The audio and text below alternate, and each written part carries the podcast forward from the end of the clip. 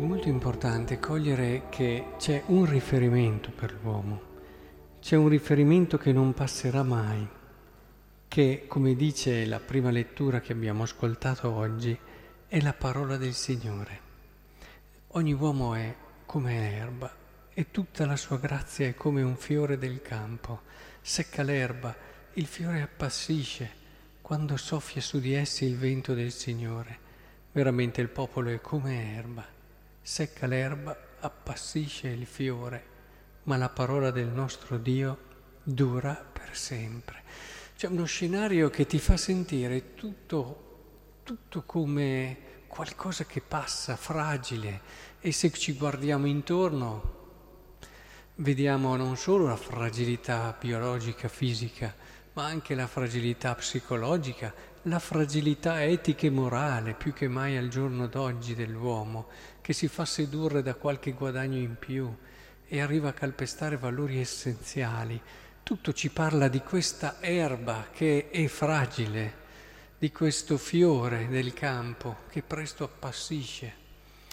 C'è un riferimento però alla fine di queste considerazioni del profeta. La parola del nostro Dio dura per sempre. E in questo scenario c'è qualcosa di eterno, c'è qualcosa che non finisce, c'è qualcosa che si rigenera continuamente, c'è qualcosa che apre ad un futuro carico di speranza. Ed è la parola del Signore, quella parola che ci, ha, ci stiamo preparando ad accogliere in questo periodo di avvento, quella parola che si è incarnata, quella parola che ci ha confermato l'intenzione di Dio di non venir meno alla sua fedeltà e al suo amore.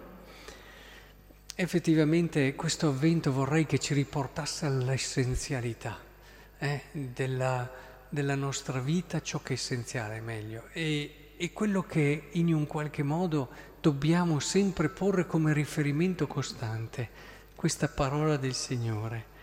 E nel Vangelo si definisce un po', Gesù cerca nella sua vita tutta, a dire la verità, però anche in queste parole più che mai emerge che cosa è questa parola del Signore.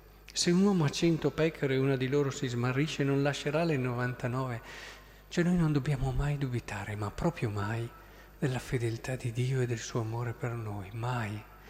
Non si ferma neanche dinanzi alla nostra fragilità, il nostro smarrimento il nostro stesso perdere la strada.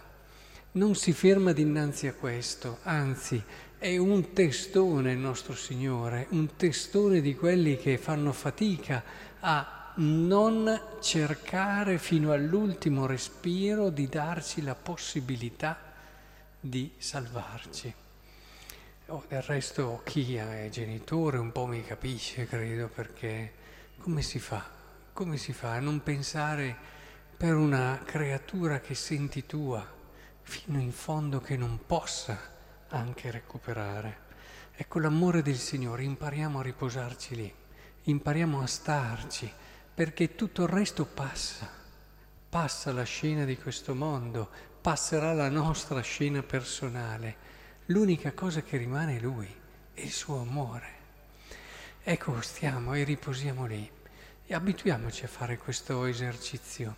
Ogni tanto, almeno una volta nella giornata, dedicare qualche minuto a riposare tra le braccia di questo amore che ci conforta, che ci rinnova, che ci dà energia nuova e soprattutto nei momenti dove sperimentiamo la nostra fragilità, anche il nostro essere, come dire,